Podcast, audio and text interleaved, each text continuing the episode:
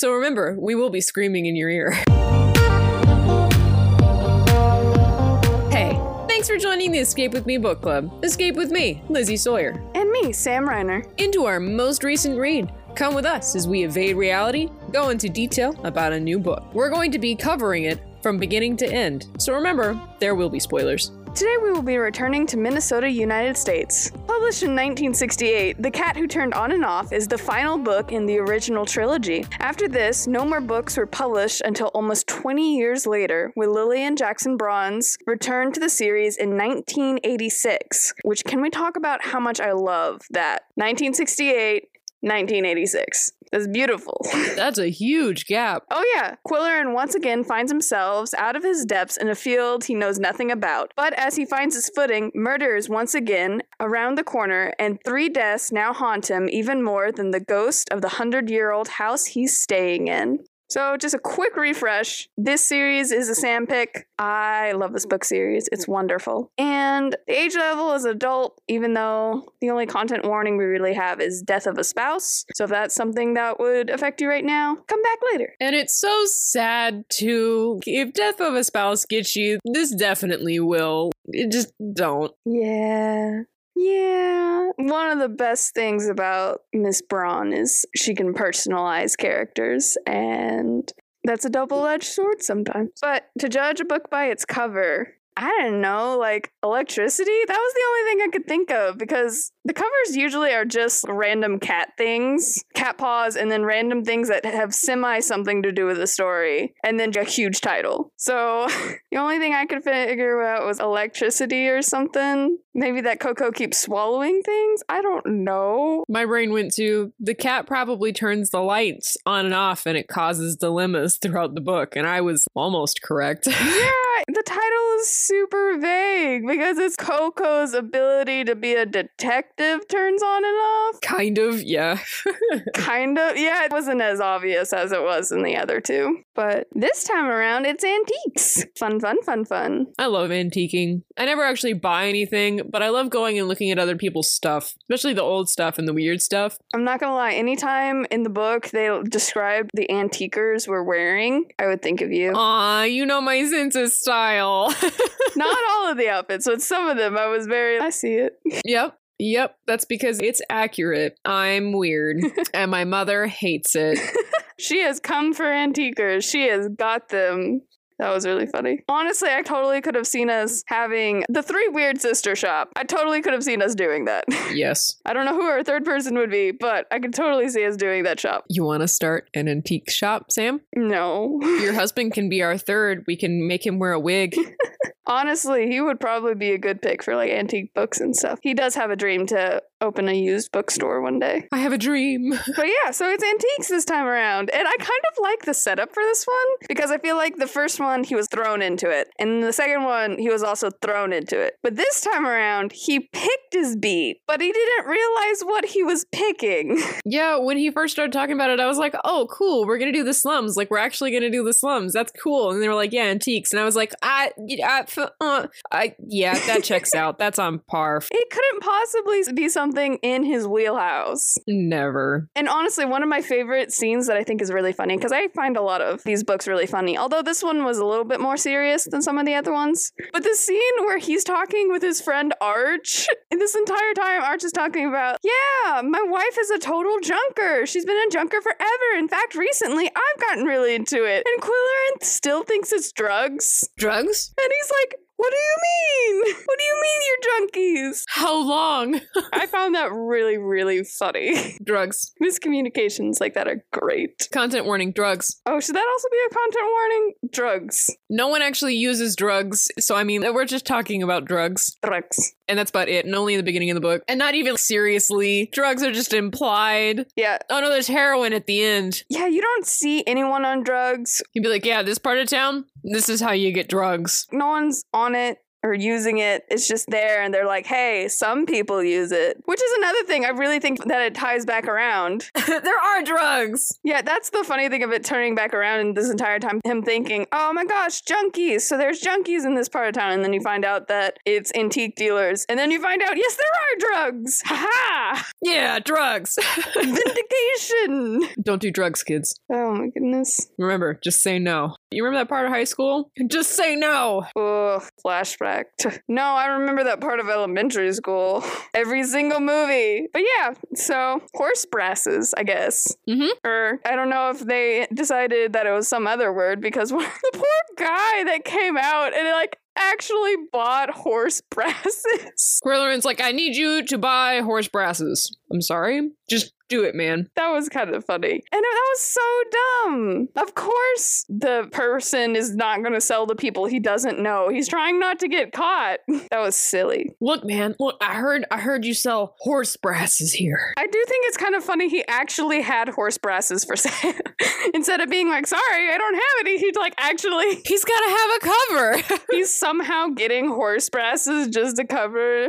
I liked it. One of the things I really like about this book is it actually has a large cast of characters, but for the first time, I feel like they're all juggled really well. None of them feel like they were just thrown in and then forgotten, like in the last book with that one rival interior design person, or in the first book when they just threw out names for people that would come up maybe once or twice later. This time around, it felt good. It felt like a cohesive neighborhood, and it felt like a lot of them were looked into, at least for a little bit. yes, definitely. Shout out to the cast change of Odd Bunsen for Tiny Spooner. That poor guy. I didn't touch anything. I wasn't. It wasn't me. Look, bro. Honestly, a part of me is like, because at the time through it is like, oh, it was Ghost. Wahaha. They kind of dropped that. And so now a part of me is like, because he swears. He swears afterwards like he was nowhere near some of the stuff that happened. And a part of me is like, Was it ghosts? what happened there? Why did the mirror fall? Now that I think about it, I wish that was followed up on. But it was a good cliffhanger. It's like, nah, man. Come on, author. Ghosts. What's with that? Do we come back to this? No? Okay. Once again, for the third book in the row, Jim has a new girlfriend. Although technically in the first book he didn't have a girlfriend, but kind of had a girlfriend. Yeah, it's like reading through the Miss Fisher's murder mysteries. She's got a new boy toy in every book, man. It's the same thing, except it's Qwilleran desperately trying to find a woman that'll stay with him. I like Mary. Mary is the first one I actually like. She's cool. She's independent. She's strong. She has this really, really just interest in her field and not just, hey, I like antiques, but she also cares about the issues of the antiquers. She lives in the neighborhood and is like, gentrification is like a problem that could harm the area and the politics of it, but I can't go out and be like, hey, the thing. And so she has to find ways of going around to help. And it's just, she's a great person and she has a German Shepherd. And that's pretty cool. I will say she doesn't have the German Shepherd of her own volition, though. Yeah. But I mean, obviously, like, she still cares about it because when she went scrounging, she brought the dog with her. So she clearly cares for that doggy. But she's also tiny, but can lift things that are like 150 pounds. And like, that's pretty cool. She also named her shop the Blue Dragon, Mm-hmm, which is cool. That's pretty dope. I liked her, but I spent a good portion of the book being suspicious of her, so I didn't really get like a good like. I was like, you're kind of cool. You're suspicious as heck, though. She is. They all are. That's another thing. I just like it. Like they all feel relevant. And this being the third or so time I've read it, I got to actually enjoy her because I knew who did it. But that's another reason I really like this series is when you reread it later, you can just be stolen by the charm of people and be like, you're awesome. I like you. Or you're a terrible person. I hate you. Yeah, I didn't get to do that. Even the really, really small people, like, I hate that she named this character this, but Papa Popo Popo Popopoulos, the fruit salesman. yeah. And so kind of investigates him, like tries to talk to him, it doesn't work out. And then later in the book it's mentioned it's like, hmm, I wonder if he's the drug de-. like it just still comes back. And then Anne Peabody, the 90 year old woman who can't hear for crap. Poor lady. That scene was at least funny. She needs to stop. She needs someone watching after her is so bad. Oh my gosh. But I feel I can't tell her that because she wouldn't hear you. Yeah. But oh my gosh, also, sorry, I was looking through names. The German Shepherd's name is Heppelwhite, and that's so cute. Yes. These books need more dogs. I know the cats are important, but also dogs. They're just a bunch of antique owners. So the Cobbs, which he eventually gets a room to rent from them, they're just characters. I mean, they're more main characters than some of the other ones, but I just like how much of a character those two are. And that leads back to why it's sad when he passes away. But on a side note, did she kill for her first husband? No clue. That was never resolved. Are the upstairs neighbors actually gay? No clue. Oh, okay. Those two were absolutely gay. Definitely a couple. They're so a couple. Yeah, that one is not surprising whatsoever. Guaranteed. They never come out and say it, but Yeah, I don't like Russell. He's a jerk. he is a jerk. That thing he does with poor Koko, and his own boyfriend's like, You're a jerk. I know the dating scene in Random City, Minnesota probably isn't that great, but you could do better. You seem like a great person. He also always wears white, which is just weird to me. And they have a large cat? Question mark? I don't know. I just didn't like him. There was talk about a panther or something, some sort of beast-like cat potentially. I don't know if it was an actual cat or if I can't remember if it was some sort of a piece of equipment that was just named that. I can't remember off the top of my head. But do we actually learn how he broke his leg? Because we know how Clurther broke hers. Because supposedly Mary Duckworth broke her leg. Yeah, because she's a witch. I don't think we get to know about Russell. I'm kind of hoping Andy broke his leg. I don't remember there being anything about Russell. Yeah. Well, I hope it was by accident so no one's at fault, but the other part of me is like, was it Andy? Did he break your leg? Andy was also a character, mainly because everyone was like, oh, he's so on the up and up. And the more you learn about him, he's like, guys, no, he was not. No, that guy's a jerk. He cheated on his girlfriend because he doesn't want labels, and she clearly does. So that was not great. And then the story he was writing, which apparently was not very good, but he was basically doing an expose on all of his neighbors and all the things he learned on them, and reporting CC Cobb because of a petty fight and not because he was super, oh, that's a terrible thing. Like he does it. He did that on purpose to CC. It was just mm, not a great person. But everyone is like, oh, he's so amazing. No. I don't know when we learned this, but for some reason I wrote down that he's an Aquarius. For anyone who cares about that. Oh, we learn it because Mrs. Cobb is like, I read his horoscope right after he died. That's what it was. He was an Aquarius. He was an Aquarius. Wasn't she a Taurus or something? I didn't write down what hers was. I think so. I don't know. I can't remember. I don't have the physical book, so I can't look it up very easily. Andy's last name is Glaze, and I think that was very funny by the author. You probably thought so too. Come on, Glaze. That's something I would do, where I would just throw that in there and be like, very clever. Feel very good about myself. this is funny.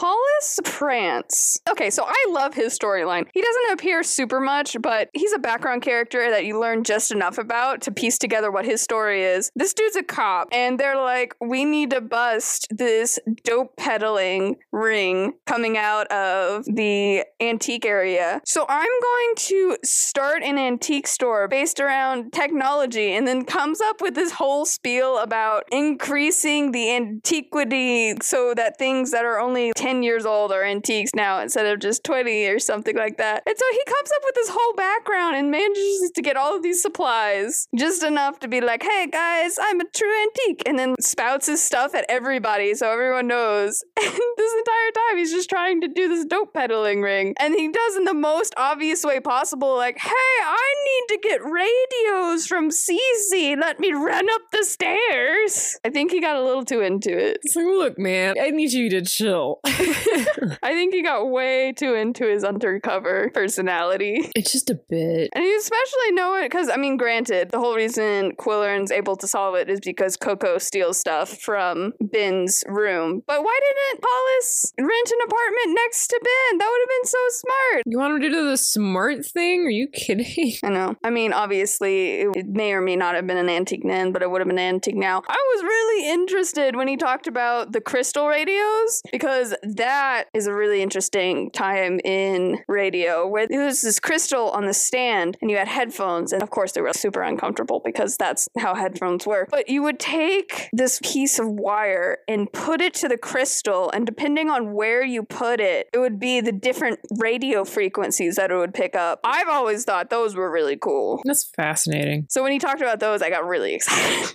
I was really excited about that. I was like, I want one right now. But that was uh 60 years ago now. So not just laying around, are they? Not anymore, no. You can probably find a video about it though. Yeah. Not really a, a thing anymore. Sad. Mrs. McGuffey. Her personality wasn't retired school teacher. I don't know what it was. Yes. You could have not even told me she's a retired school teacher, and just the way she acted screams retired school teacher. I just think she's really funny because the entire time she's like, This isn't possibly this neighborhood, but also reads 10 chapters of the entire neighborhood's secrets. And she's like, I can't believe some of the things he put in there about cheating on people and killing your husband and homosexuality and Not homosexuality. honey, have you like talked to any of your neighbors? Any of them. And then we have the three weird sisters. And they're weird. Ivy. Ivy is a hot mess. Ivy is a hot mess. I get it, you're the young one, but she's like in college age and she's acting like a really bratty seven year old. She's just so bratty. I hate her. I don't know why they're forcing her to work at the antique store. Yes, I would want her to go find a career outside of my business. definitely. Leave here, please. Be gone. All of the things that she'll just spout out. Mm, this is awkward. Please tell everyone how your older sister is a nymphomaniac. Just shout that out. And now she thinks Mary Duckworth broke her leg. Those are just casual conversations. Yeah, kiddo. Gracious. I kind of feel bad for Amberina because she just gets glossed over with two train wrecks of sisters when you're normal. yeah, Clartha's a hot mess. I feel like in one of the other books, what would have happened with this character is they would have been like, oh, she's a nymphomaniac and talked about her a bunch instead of actually doing it. And so I'm actually glad that this book was Qwilleran went to her apartment and it was obvious some of the stuff she was doing to try to seduce him and was like, thank you. I feel like we know all of the things we need to know about her now. It feels like he does a lot more work in this, where I feel like sometimes in the other books, the cat does most of the work. Yes. Don't even get me started on there's nothing in the basement. There's nothing in the basement. well, you're wrong, Koko. Anyway, but in this one, he does most of the work. He finds out all of these secrets about everybody and figures it out, versus in the first one, where he's wrong. And the second one, he has no idea. And in this one, he has a pretty good idea. He figures out, hey, I'm pretty sure it's Ben who's the drug dealer. And Koko just provides the evidence. It's a great partnership. Yes. Clearly, Koko needed to turn off so Quill could figure himself out. Yeah, because otherwise it'd just be the cat solving murder mysteries, which I wouldn't mind continuing to read because cats are the bomb. Yeah, I found out the whole series came from she owned Siamese Cat, and she was like, You're very interesting. I like you. And she started writing about them. You guys could solve murders. Hey. hey, I've got a good concept. So, something interesting about Quill comes up this time around. He has connections to someone in Connecticut who wants money from him. And I'm wondering if that's where his ex wife is? Because it's mentioned very briefly. There's a letter that he gets, and it upsets him a little bit. And he's like, If I got the prize money, I could buy this for myself and then send some money to Connecticut and then have some stuff left over. And I'm like, Who do you know in Connecticut? Slowly building the pieces of his past together. Gonna get one puzzle piece per book. I actually don't know. I, just as someone who has read most of the other books, I still don't know a lot about his ex-wife or his past life. I just kind of assumed it was the girl that he had last dated from the previous book. Cokey? Yeah. Oh, who did he dump him for? Oh, who was it? I didn't write it down. Oh, I don't remember who it was. But she was like, hey, I'm dumping you for this person. And because I've been keeping up to date on all the people, I'm like, oh, I know who that was. But I don't remember who she dumped him for. Yeah, it's been a hot minute. Also, who writes in brown ink? Okay. Cool, Cokey. That's your thing, I guess. Jeez, Cokey, all right. Still being critical of her. Forever. Oh, sorry. I scrolled down and a connection I didn't even make. Later in the book, they mentioned Miriam is in a Connecticut sanitarium again. I want to know so much more. What is happening? Why is she in a sanitarium again? I thought they divorced just because Qwilleran has alcohol issues, but maybe I don't know. Maybe something drove him to it. I don't know. It's like, yo, Quill, what's up with this? Quill, let's talk more about yourself. I have no theories. What's happening here? Don't just drop into conversation, yeah, she's in a sanitarium again. I need more than that. What's going on with this? What happening? What's going on? But no, we get that and then we uh, hurry along because we need to talk about how Bruno's barely Bruno's barely in this book, and that makes me sad. Yeah, but at least he's in this book. I also like once again he has a hobby. He's always got hobbies. Every single time he has a hobby that's related to stuff, and this time around he's like, "Hey Bruno, do you collect antiques?" He's like, "No, no. I collect swizzle sticks though." Jeez, Bruno, really? His whole identity is the bar because all of his hobbies are bar related. The whiskey bottle portraits of the presidents he does, and then the decorations he does with bottles and now swizzle sticks from all the bars he's been to in America or wherever. That's his life. That's what he do. It's his passion. His bar. So I loved when they were like, known for his wide variety of hobbies. And I'm like, that are all bar related. Yeah. I was sad though that he's like barely in the book. Sylvia Katzenhide. I guess she was kind of. I don't know. It wasn't a waste talking to her though because we got information about people. I don't know. I can't find anyone where I'm like, yeah, you were a waste of a character. I don't think there was a waste of a character other than maybe the old lady. It made for a humor scene and it kind of played into, oh, Andy was so caring. He made sure she could go to meetings. Which meant nothing she can't hear her. Yeah, and um, I was like, um, maybe he should uh made sure she had someone looking after her. I think we were on the wrong plan of action here. I think the only thing that could have been played up more, but wasn't, I kind of feel like maybe it was a good idea it wasn't played up more, was the ghost in the house, Matilda. Yeah, we needed more ghosts in the house. Iris really set that up, and it was like, oh, things are missing. And then when Koko and Yum Yum were rearranging stuff in the room, she was like, oh, it's Matilda. And then it got dropped immediately. And then, of course, after Cece died, it's revealed by somebody. I don't remember who, but that Cece would always move her glasses and stuff. I'm like, yeah, that sounds like something he would do. I thought that the Crest of Arms was fun, that Qwilleran ended up buying it from the Blue Dragon. It's a good piece. You can feel the potential foreshadowing there. I realize this is the last in trilogy until she picks back up, but it feels like foreshadowing for more cats because there's three cats on the crest versus the two that he has. But it also could just be symbolism for the three books that were written. And it amuses me how many antiques he ends up buying and that he just slowly starts to become an antiquer himself, even though he starts the book saying, I hate antiques. And we're like, yeah, well, hmm. also, also, I hope he stays living in that house because that landlady's so nice and has so much personality. But I realize that he will probably have moved in the next book, and it makes me sad. I will say with the crest, I actually looked up their crest. It's true. There are three cats on that crest. She did her research on that. I really appreciated that she was like, ooh, I need a crest with cats on it. And she went out and found one. That was cool. There's something else you said, and I was gonna. Buying more antiques. Oh, that's what it is. I feel like every single book, that's how it starts, where he's like,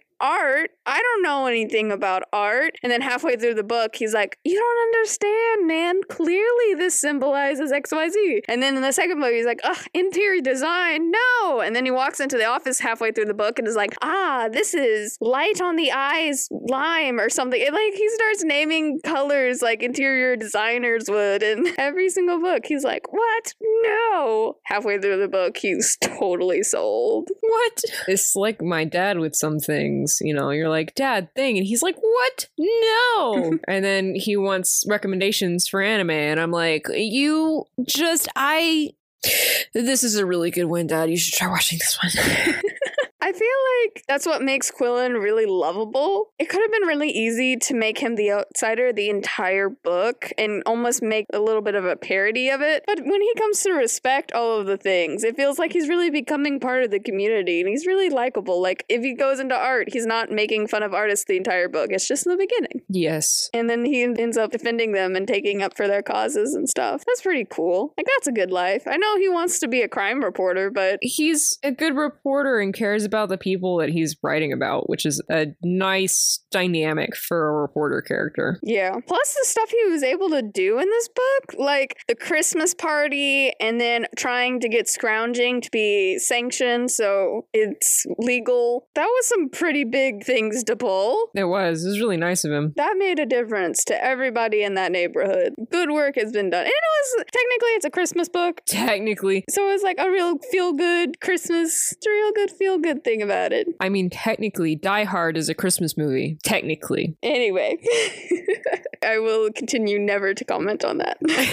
so I think that's all of the other antiquers. So then we have Ben. Ben 10. Ben Nichols, who is a freaking character. I think he's the most. Okay, I take that back. Mountclemens is hard to top, but I think he's a pretty high up there for being the best villain. So of the three, I guess that makes him two of three, which isn't very high, but still, I stand by it. He's a pretty good villain. I like him. He's charismatic. Oh goodness, charismatic and zany and weird and Charismatic. charismatic. It's a term now.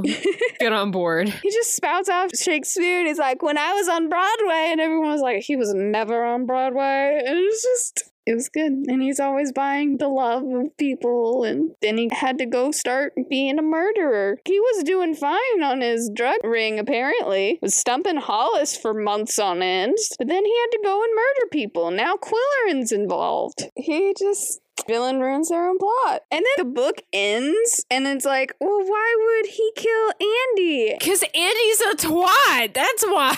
You take the paper off the wall, and there's just stacks and stacks of money, and then it's just implied. It was like, well, maybe Andy was getting a cut of Ben's business, and that's why Ben killed him. And you're like, Andy was the worst person. That is definitely why Ben killed Andy. Why in the world are all these people staking their reputation to talk nice? He was terrible. He was vindictive and high minded and rude and pretentious and a cheater and getting a cut of drug money. It's like people in real life. Everybody's like, oh, yeah, he's the tops. He's the best. Is actually the worst person you've ever met. Terrible person. I can't get over that. Andy is a terrible person. And the more times I read this book, the more annoying it gets. Guys, he's the worst person. No, he was so great, so high minded. He's helping that old lady get the meetings and helping that one guy set up his fruit stand. The best guy. Duxbury. Duxbury. That was an interesting line. Sorry, it's more specifically,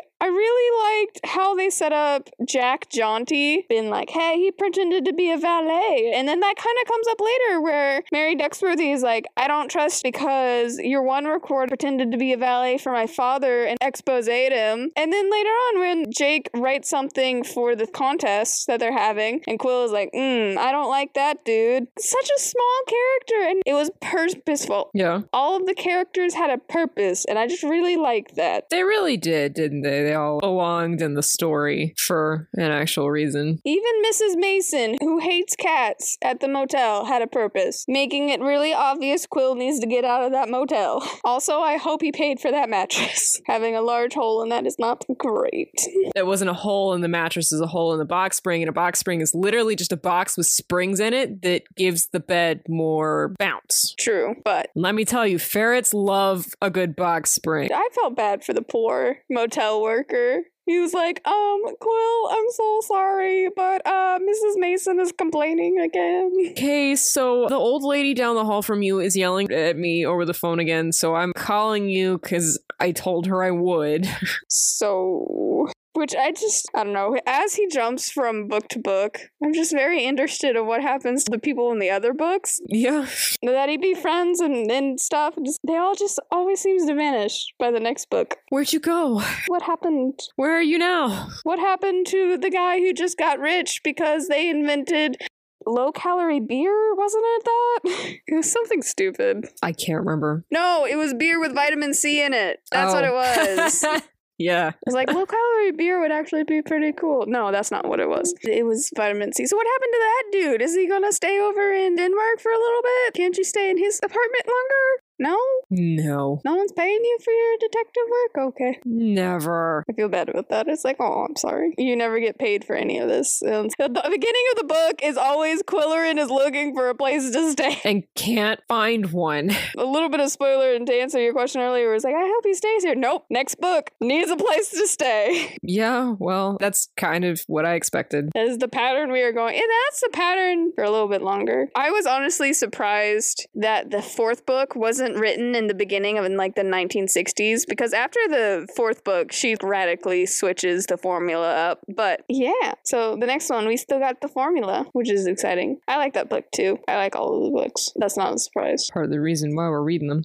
Okay, one of the reasons we should have known Ben was a maniac. Who folds their money like that? You're right. How do you store that neatly? Like, You I. can't put it in a wallet. What is going on here? If you put it in a wallet, it would be folded up four ways. You can't really put it in your pocket because it's long and thin and uh, weird. Like, wow. He literally woke up and chose violence. This is what happened. I, what? I mean, he did though. yes, in a true sense, he chose uh, violence several times. I do find it's interesting that both Cece and Andy were killed because they were blackmailing Ben. I feel like Cece should have realized when Andy died suspiciously. Maybe don't blackmail Ben. I mean, not necessarily that he knew that Andy was blackmailing him, but I'm just saying something really suspicious happened. You also know of this other suspicious thing going down. Maybe don't engage. like, hey, man, maybe uh, Don't. leave it alone. Ben is kind of obvious. He makes no money, basically, and he doesn't have any side gigs, and he definitely doesn't come from money. Very great way to be very suspicious. Good job, Ben. Suspicious man is suspicious. Oh my goodness. Can't help it. Andy put his lost manuscript in the cast iron stove ash pit. I low key thought it was potentially going to be a body. They're like, you could fit a body in there, and I was like, it'd be really funny if there was a body in there. This sounds uh like a smoking gun. No, it's just, he opens the ash pit. Which isn't even the stove itself, so potentially there could be a body in there. He missed one. Just saying. But speaking of which, pieces of furniture that didn't lead up. Iris's desk, the little apothecary's desk with all the stuff. I thought there were going to be stuff in there. There wasn't. I thought something was up with the stuffed owl that Koko was interested, but it wasn't. I guess that was part of the turning on and off. Yeah. Turned off that day. The book made a point of pointing out that Qwilleran didn't notice that Koko was like playing with Ben's scarf. That never came to anything either, unless it was supposed to be like, oh, the cat is suspicious a bit. Like, I no, that doesn't feel right. I also like how Qwilleran totally could have caught Ben sooner, but he just kept forgetting about the tape measure and to measure his car. Oops in his defense, I forgot about it too, so I can't really be that mad. I wasn't like, Qwilleran, do the thing. I, I literally forgot about the car as well. Because so much happens in Junktown. There's so many things. There's a lot of things. On a really big side note, going back to Claritha and him being there, he gets really freaked out on the thing he drank. And it was like three things, and you knew what two of them was. But then Qwilleran does like a huge, what's lovage? I don't understand. And he looks it up in the dictionary and is like, I don't understand. And the only thing in the dictionary says domestic remedy. And I guess it was like implied, it was like, oh, it's an aphrodisiac or something. They're like, no. Lovage is used to treat digestive health and to help your kidney stones.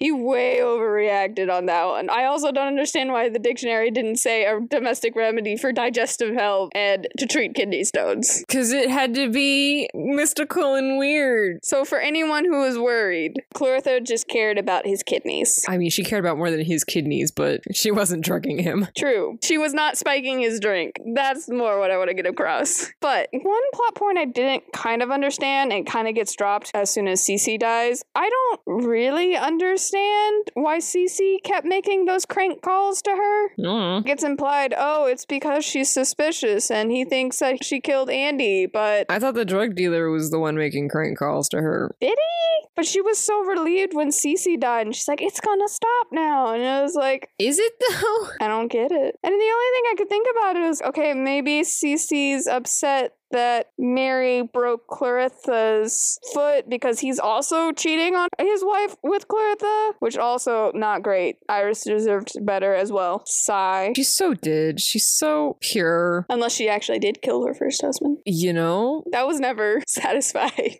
depending on how much of a twat he was or an abusive whatever, True. I don't verbally condone killing your husband, but I mean, I don't know if I'd fault her for it. Her son, Dennis, from that marriage, seems really cool. So I don't know. I guess that might have been rumors that got spread around or something. I don't know. Probably just rumor. Probably spread around by that specific weird sister True. that made everybody think that Qwilleran was a, a detective. True. Honestly, yeah, it could have been Gritha being like, I bet she killed her first husband to just morally be like, she's not a good person either. And then Ivy took and ran in with it. So many not great people in this neighborhood. There are some great people in this neighborhood and so many not great people. That's life.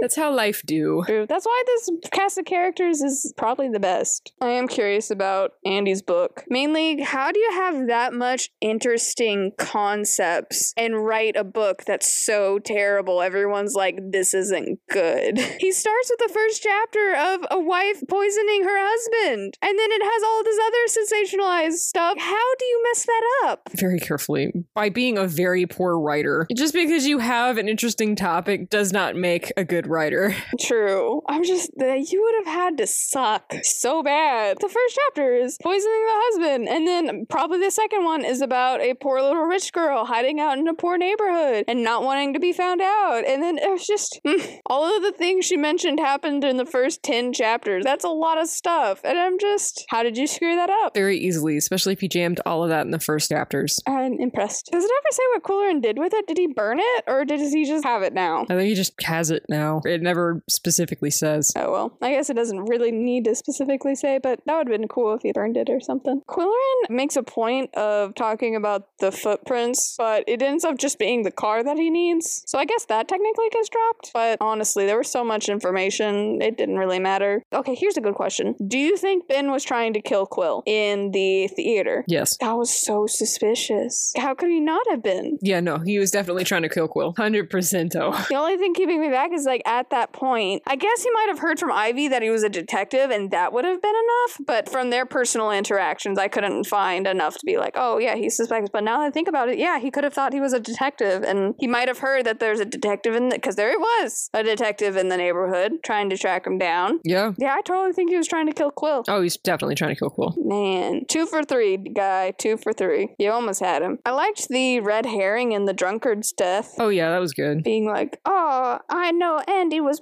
murdered," and then he's found dead, and then Qwilleran going to Mary and be like, "The person who told me is dead now." Like that is, oof. And then for him to be like, "Oh, never mind, that was a mistake. Sorry, unrelated." Can we talk about how Iris recorded her husband snoring, but somehow missed the fact that Cece was blackmailing Ben?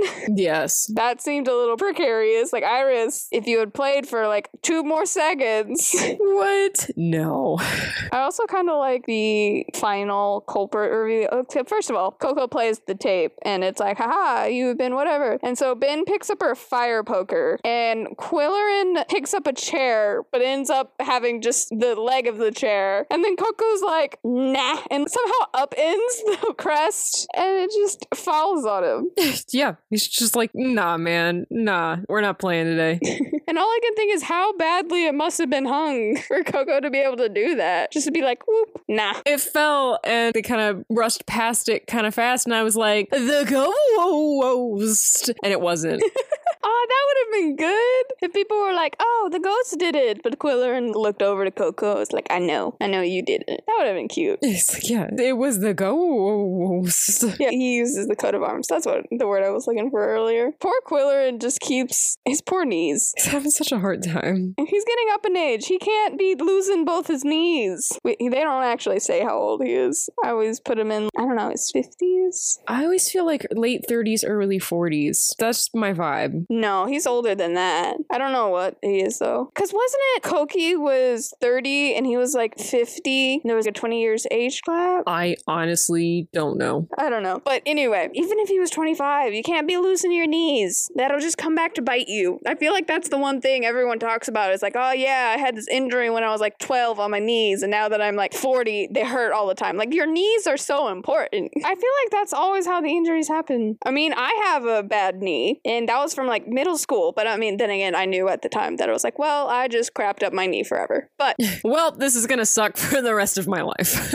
yeah, so as someone with a bum knee, I know knees are important. They're how you get around. You don't realize how important your knees are until one day your knee hurts a lot and you can't use it, and you're like, well, all you can really do with it is put it in a little wrap and ice it, and you're like, well, I hope this stops hurting at some point. It's not like an arm that you can rest super easily. Your knees are important, guys. PSA be nice to your knees. Don't jump out of trees when you're like 12 or eh, when you're 50, you're gonna hate yourself. is that how you fucked up your knee? No, I messed up my knee pretty badly. Super short story, but it landed really badly on like concrete floor, smooth concrete floor, and it ended up bruising it so badly that they found it in the x-ray and they were like, "Yeah, your knee's messed up." And I'm like, "Well, crap." And so now every so often if I'm not careful, my knee will just act up and I'm like, mm, "There went my knee." That sounds awful. Your knee giving out is a really weird feeling because you'll just be walking along and it'll be like, oh,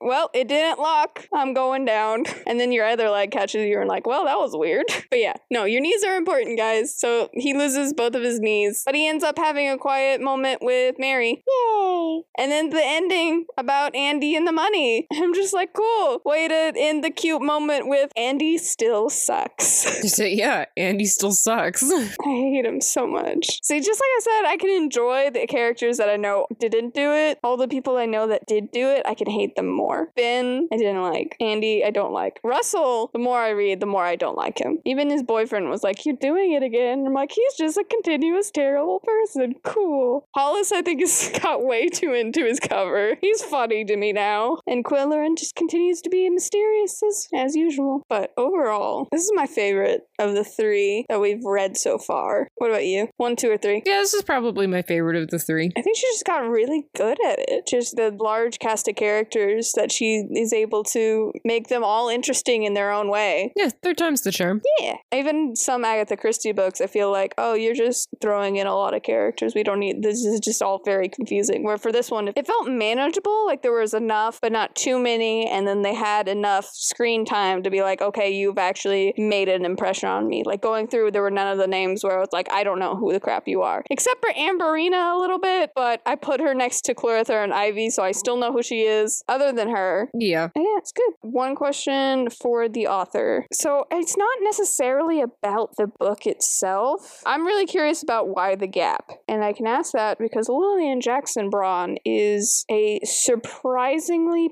private person.